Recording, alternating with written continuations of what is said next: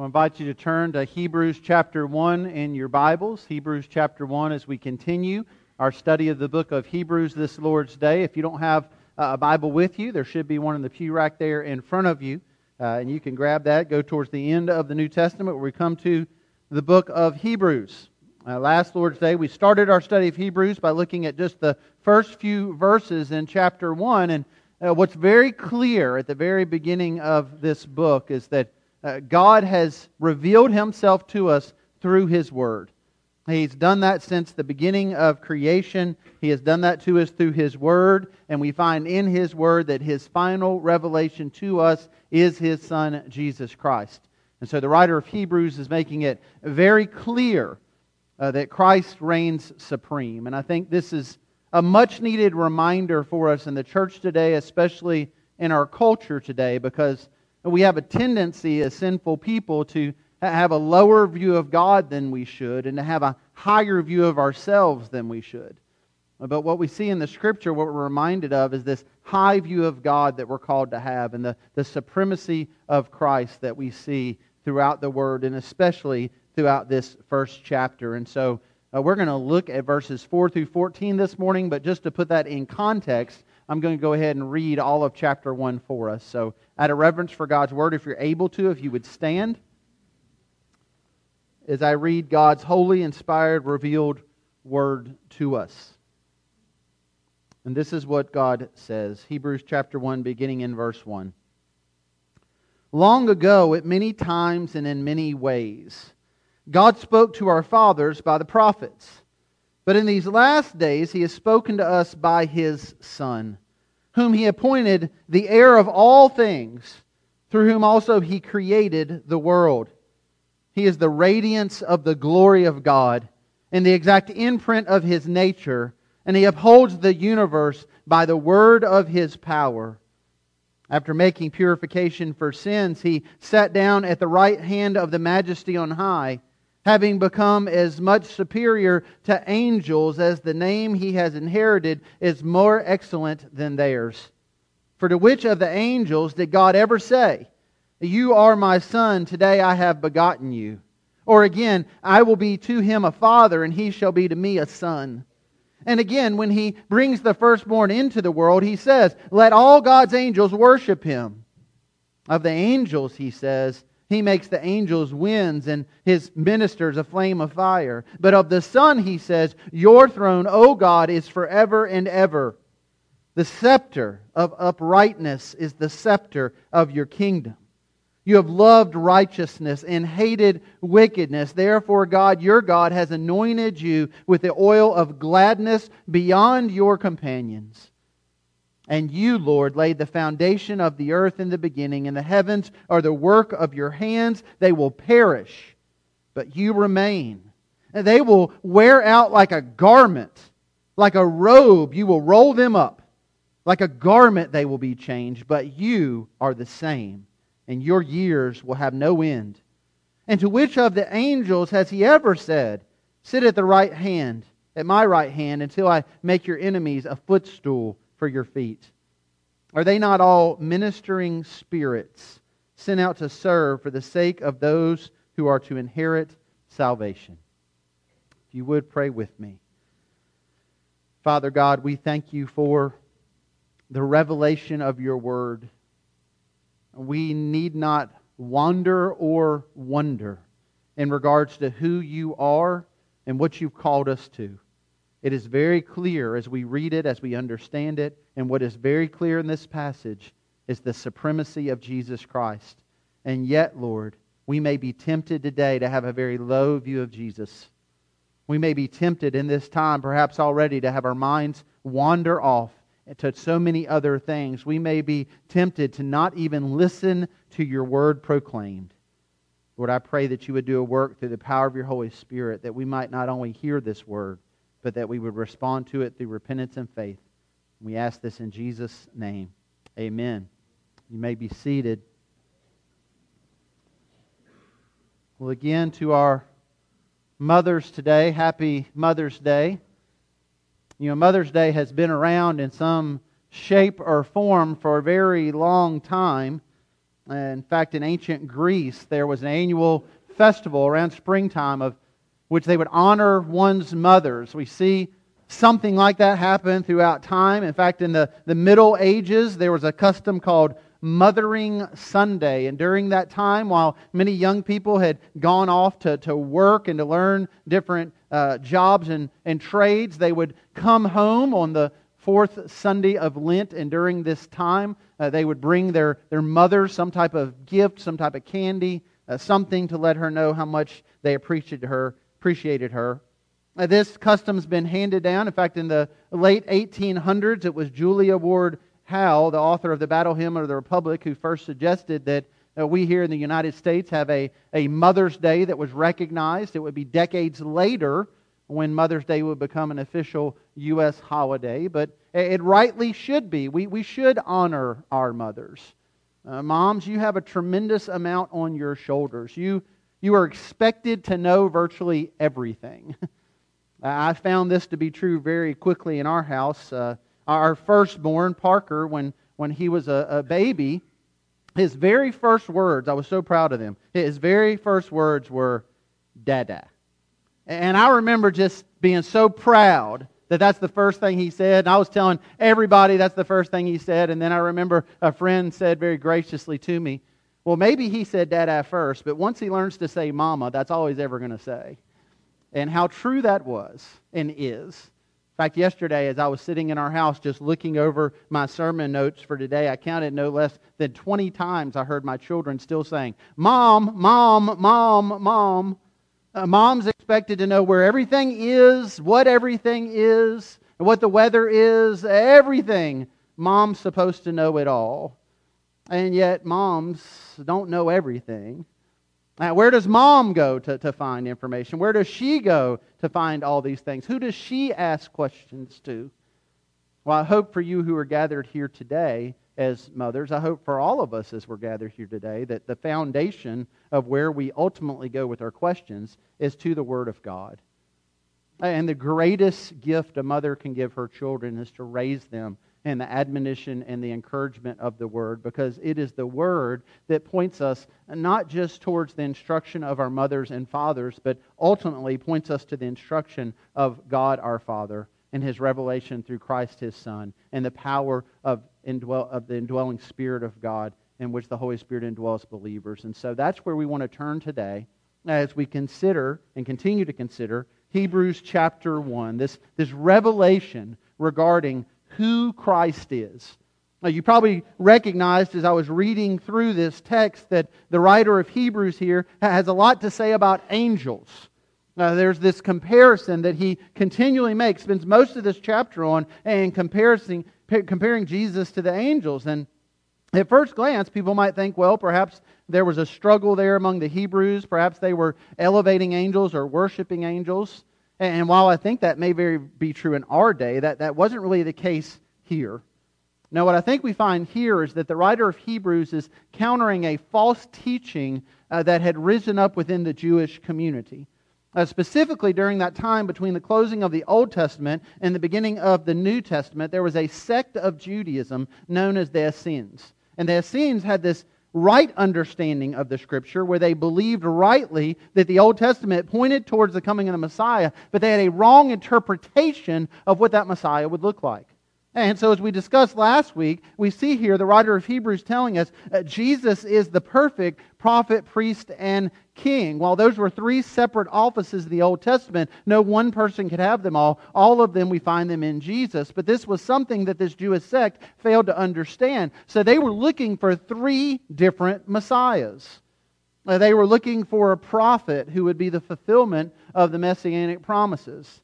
They were also looking for a separate priestly king, or excuse me, priestly Messiah who would be in the line of Aaron, and a separate kingly Messiah who would be in the line of David. They thought there would be three Messiahs that would reign over the people of Israel. Of course, the question then is well, how can three people reign? Who's going to oversee these three? And that's where the angels came in. They believed that the archangel Michael would be the one who would reign over these three Messiah figures in restoring the nation of Israel. And understanding this teaching, now the writer of Hebrews is countering that by helping the people to see no, Jesus is the true Messiah. He is the prophet, the priest, and the king. And as Messiah, he rules over the angels. He's helping the people to understand a right view of Christ, a high view of Christ. Again, a view that we need to have of Jesus. And so I simply want to walk through this text this morning and point out five things that we see here about Jesus that help correct our understanding as it needs to be corrected about the supremacy of Christ. I'm beginning there with the first point in your notes. Jesus has a superior name. Jesus has a superior name. Jesus is higher than the angels because his name is higher. Verse 4 the name he has inherited is more excellent than theirs, than the angels. See, in the Jewish culture, a name meant a great deal about a person. And it's not that our names today don't have significance. I'm sure each of the children that were up here earlier, their names have significance. Oftentimes, our names have significance related to family members. It may be a, a family name. For others, our name has significance because there's some meaning to that name that we attribute to that child and to our family. For, for others, we might look to the scripture and find biblical names, and, and that's a meaning behind a child's name. But for the Jewish people, that the name really represented the character of who that person was. And the writer of Hebrews here is making it clear that, that Jesus has a name that is above every name. And notice what that name is it's the name Son. And that name is significant because Jesus has eternally been and will always be the Son of God. That is his name that he bears and he carries. And then the writer takes us back to the Old Testament to help us see why this is so significant. Notice there, verse 5. He says, For which to which of the angels did God ever say, You are my son, today I have begotten you? And this is from the second psalm. This was believed to be a messianic psalm. The Jewish people would look to this psalm in anticipation of who the Messiah would be. And rooted within that psalm was this statement You are my son, today I have begotten you. And the writer of Hebrews says here that this is reserved for Christ. This is reserved for the Messiah. And none of the angels have ever been addressed this way. And think of how we see that psalm fulfilled in Jesus Christ. How we see the Father looking to the Son and affirming him as Son and saying, You are my Son. We see it in the opening verses of Mark's Gospel at Jesus' baptism, where we see God from heaven, God the Father, saying of his Son, You are my beloved Son, and in you I am well pleased. That this prophecy from Psalm 2 is fulfilled in and through Christ. He is the eternal Son. His name is higher than any other. He goes on then to point out another Old Testament passage in reference to this, 2 Samuel 7:14. The writer says, or again, and he quotes 2 Samuel I will be to him a father, and he shall be to me a son. Now, this too was a well known messianic passage. It was when the prophet Nathan told David that, that there would be a son that would come after him who would reign forever, his kingdom would never end.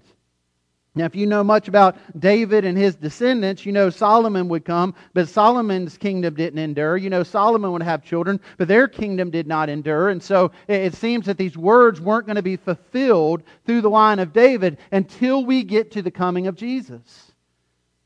You may remember that announcement that's made to Mary by the angel Gabriel when he tells her what was to come through Christ, he said, He will be great and will be called the Son of the Most High. Again, that name, the Son of the Most High. And the Lord God will give him the throne of his father David, and he will reign over the house of Jacob forever. In his kingdom there will be no end. And so again, we, we see this picture of this, that this perfect king, this supreme king that would be Jesus. His name would be a superior name. He is eternally the Son of God. His name should be revered. And with that in mind, consider how we use the name of Jesus today. Consider how you often hear the name of Jesus. I'm not talking about when we're in here singing about him. Talking about when we're out there in the world. Talking about his name is thrown out as a curse or at best as common. We have taken the name of Jesus and we have minimized it so much in our common language that we have forgotten what the Word of God says about this name that is above every name. Well, we have forgotten to revere the name of Jesus. And if we're not careful, we have bought into what the world does with this name, and we use it as a curse, or we use it at best as common. The writer of Hebrews here reminds us we should not do these things. We should exalt the name of Jesus. We should remember that the day is coming when every person will exalt the name of Jesus. And Paul says it this way in Philippians chapter 2 Therefore, God has highly exalted him, exalted Jesus, and bestowed on him the name that is above every name, this name of Son, so that at the name of Jesus, at the name of it, at the mention of his name, every knee should bow in heaven and on earth and under earth, and every tongue confess that Jesus is Lord to the glory of God the Father. And the reality is, there will be some, perhaps some of you, who will not bow their knee to Christ until that day. And in that day, it will be too late to be brought into his kingdom. You will be bowing to the one whose wrath is coming. You will be bowing to the one whose judgment is coming against you. And here we are given this moment of grace to understand Christ is supreme and his name is great, and we can call out to him and confess him as Lord here and now today. He has the superior name. Point two Jesus is worshiped by angels. Jesus is worshiped by angels. It it doesn't make any sense to say that, that, that Jesus is below the angels because the scriptures make it clear that he's actually worshiped by the angels. Verse 6, the writer says, and again, when he brings the firstborn into the world, he says, Let all God's angels worship him. Now, here he is quoting from the Song of Moses from Deuteronomy chapter 32, verse 43. Again, a passage that the Jews considered to be messianic, a passage that pointed towards the coming Messiah, a passage that reminded them that, that the angels would worship the coming king. How do we see this fulfilled? And consider that picture we have in Luke chapter 2, where the announcement is made to the shepherds in the field of the coming of Christ. And you have that angelic pronouncement. You have that heavenly host. And what are they doing? They, they are praising God and they are worshiping God for what? For giving us the Messiah. That they are praising the name of Jesus. And not just there, we see at the tomb as the followers of Christ gather there, the angels pronounce to them that Christ is risen. We see the angels are worshiping Christ, they are praising Christ, they are lifting high the name of Christ. Not just there, we see in the end of the New Testament, the angels rejoicing at the ascension of Christ into heaven, but not just there. You go to the end of the scripture in the book of Revelation, and we see the angels gathered around the throne of God, praising God, worshiping Christ for all eternity. That the scripture is clear that the angels worship Jesus. The question is do you and I worship Jesus? When we throw around that word worship a lot, what does it mean? It means to revere, to, to adore, to lift high. To, to worship something is for it to occupy our thoughts and our minds. It's for us to, to, to be the focus of our gaze. To worship something is for our mind to just be captured by it. Does Jesus capture your mind and your thoughts? I mean, just be honest and by all means, don't shout an answer out to this one, but what are you thinking about right now?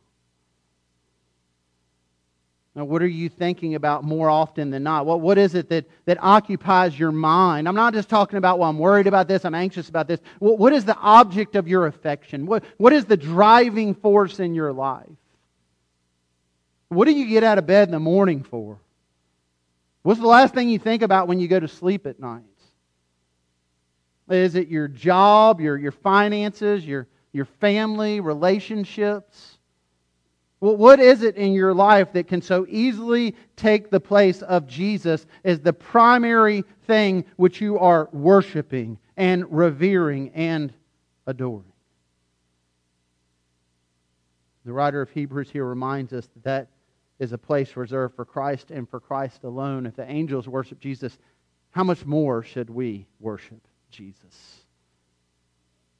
This calls us to a deeper commitment, friends, when we gather each Lord's Day, that we don't just stand and read some words to a tune, but we consider that which we are singing. That, that we don't just open up the Scripture and run our eyes over top a few verses and check off the list for the day. Well, I read my Bible today. It, it means that we want to know who Christ is. Is he the object of your affection? Are you worshiping him? The angels do. We also see here, point three, the writer of Hebrews tells us that Jesus is sovereign. He is higher than the angels because he is the sovereign. The angels are the servants. He is the sovereign. Verse 7, he quotes here from Psalm 104 and points out that the angels are ministers of God. They are to do God's bidding. They are servants. And then he contrasts that with who Jesus is. In verses 8 and 9, he quotes from Psalm 45. Here, this psalm is about the, the sovereign glory of the Messiah. This passage gives a picture of Christ as king. Notice the references here. He talks about a throne that is forever, uh, a scepter of, of rightness in which he, he rules through all eternity with righteousness. He is the king. And we live in a country, we, we don't have a king, we don't have a queen, we don't have a monarchy. Even when we mention a monarchy, probably the, the closest thing to that we consider is the United Kingdom, which has a constitutional monarchy. There's no real authority and power there. But, but just think about the picture we see there. Is it one of an enduring kingdom? No, there, there, there's constant change. Is it one of a a rule of righteousness? No, it's usually one filled with scandals and the subject of the cover of tabloids. And in fact, take your eyes off the UK, just look around the world, and what do you see among kings and kingdoms? You see people who are power hungry, who rule with an iron fist. You see kingdoms that are overthrown. You see kings who starve their people in order to fill their own bellies. And you see something very, very different than that here in this pronouncement of the sovereign King Jesus Christ. And a reminder here from the writer of Hebrews that as sovereign, as king, that, that he's not there to do our bidding, we're here to do his bidding. It's not just the angels who are to serve him, we are to serve him as well. And that's a needed reminder because so often we, we get that reversed. When we treat Jesus like he's a, a genie in a bottle. I got my three wishes. When we treat Jesus like he's the, the magic eight ball, well, I, I really need to know an answer, Jesus. Just give me an answer here. When we treat Jesus like he's our servant to go out there and, and do our bidding and do things for us, when the scripture reverses that, says, no, we're, we're here to serve him. And what that practically means is we need to obey him. It's not enough that we just listen to his words, we need to do what his words say. And yet, so often, the driving force in our life, even for us as believers, the driving force in our lives is our passions and our desires, and we don't want anybody telling us what to do. We don't want anyone ruling over us, especially some ancient text that many of us feel is outdated and not fitting for our day. We want to do what we want to do. And God's Word calls us in a very different direction. Paul reminds us of this in 1 Corinthians 6, where he says, uh, You are not your own. that is so contrary to the culture we live in. You are not your own, but you are bought with a price, so glorify God in your body. The reference here, of course, in 1 Corinthians 6 is to sexual purity and what we do with our bodies. It extends then to really purity in general. It's a reminder to us that, that, that we belong to Christ. Friend, is that how you live your days? But before you watch something and put it in front of your eyes, do you consider, I, I belong to Jesus? Will this Will this please Christ, what I'm about to watch? Before you say something out of your mouth, the body God has given you that He owns, do you consider, will what I'm about to say, will this bring glory to Christ? Before you do anything, in those moments when you think nobody will ever find out, do you consider the Word of God and the authority of it that says you are not your own, you were bought up with a price, therefore glorify God with your body? And Christ is not there to do your bidding, friend. We are here to do His. He is sovereign. Point four Jesus is eternal and unchanging. Jesus is eternal and unchanging. Here the writer quotes from Psalm 102, which is the, the cry of a man who is afflicted and who is broken. And in the midst of his affliction, he, he cries out to God. And as he cries out to God, he is reminded of God's sovereignty and his goodness and his transcendence. And, and primarily, he's reminded that, that he is eternal and he is unchanging. And the writer of Hebrews here, he attributes these attributes to Jesus. Says Jesus is the one who's eternal. Jesus is the one who's never changing. Jesus is the, is the one who was there in the beginning from the foundation of the world. All things were created through him.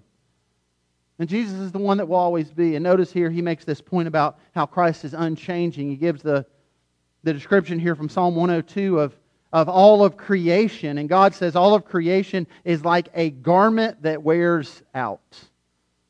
Think about that for a moment ask you a question, and you can, you can raise your hand on this one. How many of you, as the school year started, you brought new clothes, new shoes for your kids? Gosh, y'all are terrible parents.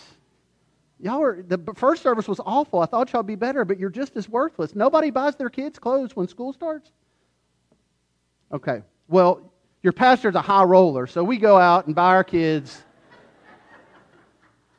new shoes and new clothes, living high on the hog on Fairfield Hill. And so we're going out there and just a good time. You know, school starts, you go buy them some new shoes, buy them some new clothes. But as the year goes on, what happens? They wear out.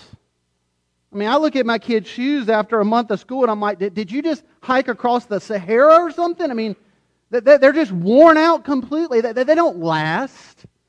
If you've got kids, you don't usually take those clothes out after they've worn them for a year and think, wow, it looks like they didn't wear them. No, they're, they're just, they're worn out. Our garments, they, they wear. Our shoes, they, they wear. And God here says, just like garments wear out, everything that is created wears out.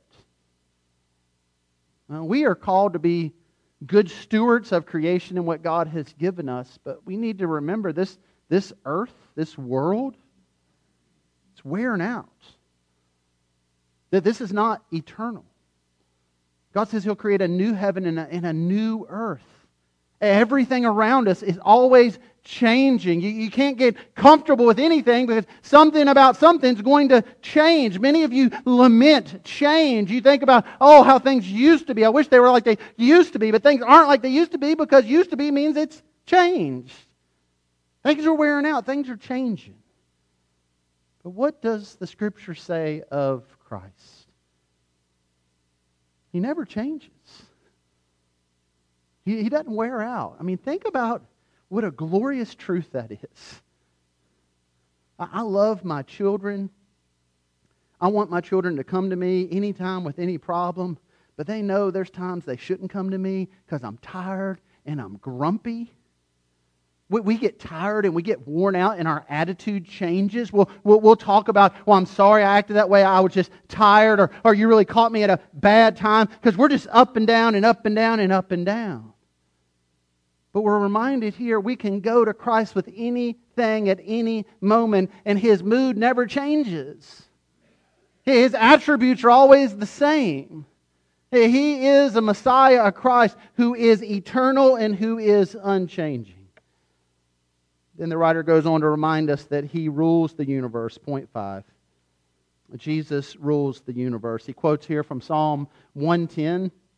This is the most frequently quoted psalm in the New Testament because it tells us about where Christ went when he departed this earth into glory and what he is doing now. He gives us the, the image, the, the picture here that he is sitting at the right hand of the Father that his enemies are a footstool under his feet. We talked about this last Lord's Day, this picture we have of Christ as the perfect high priest.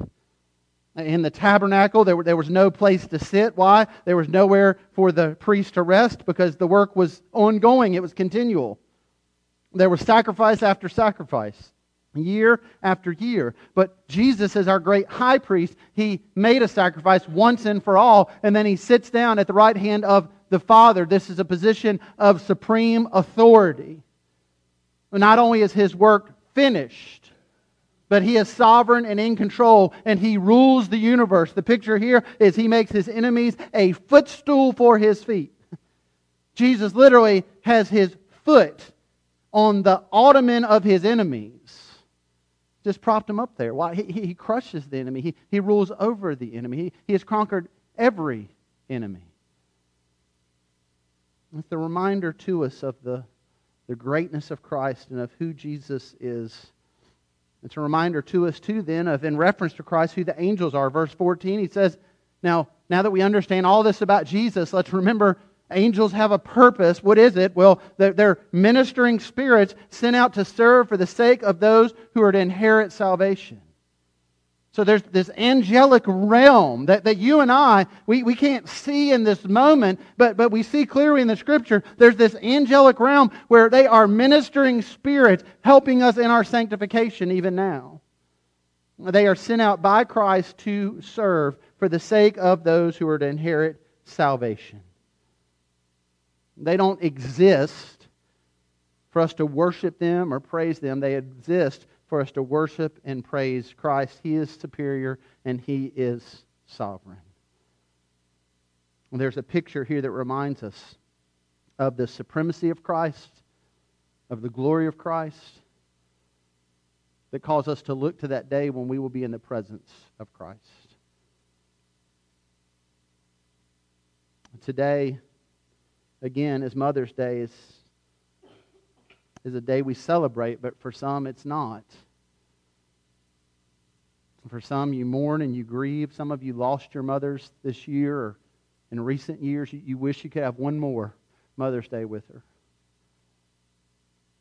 And some of you are moms and you've experienced that the heartache of what can come with raising children and losing children, watching your children suffer.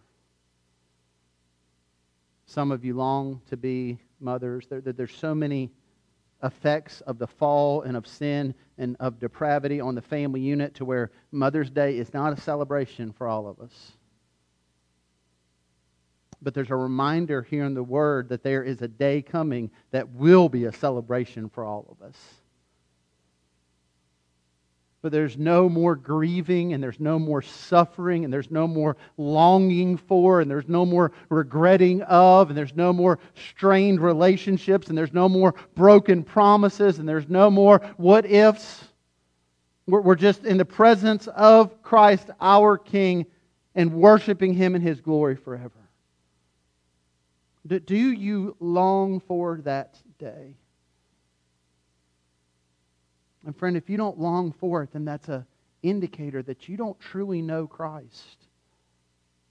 And you may consider yourself a Christian, maybe you're a member of this church or another church, but if you don't long to be in the presence of Jesus, then something's not right in your heart. And, and the only way that can be made right, the scripture says, is you don't need like a heart adjustment. You actually need a new heart. And, the gospel promises this God will take that old heart out of you, he'll, he'll give you a new heart of belief and repentance. And He'll give you that desire to long after Christ and to hope for Christ and look towards that day when there's no more suffering, no more pain, no more death. You, you are in His presence. When this is a day where we honor mothers, there are other days where we honor fathers, but we are reminded that there's a day when there's one who will have our attention. It's Christ and Christ alone. Are you living for that day? I'll leave you with the story of one who did.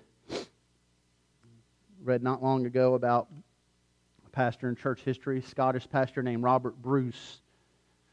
He was a minister in Scotland in the early 1600s, this was a time when the King of Scotland wanted to rule not just the land, but the church. And Uh, Bruce was one of many who refused to bow his knee to the king. And so he was imprisoned for preaching the gospel, and ultimately he was sentenced to death for preaching the gospel. On one morning in 1631, the day of his execution, he requested as his last meal for his daughter to come and to cook him an egg for breakfast. It was so good, he thought about asking for another. but he would go on to say, No, that would be sufficient. He turned to his daughter and he said this I have breakfasted with you this morning. I'll have supper with Jesus tonight. Friends, there's nothing greater to the long for and to look towards that day when we be with Christ for all eternity. But here's the reality. You don't long for him now, you're not going to long for him then. If you don't long for him now, that's an indication that you may not be as secure in your faith as you think you are. And the call from Scripture is to repent and to trust in him. And we invite you to do that. If you would stand together and pray with me.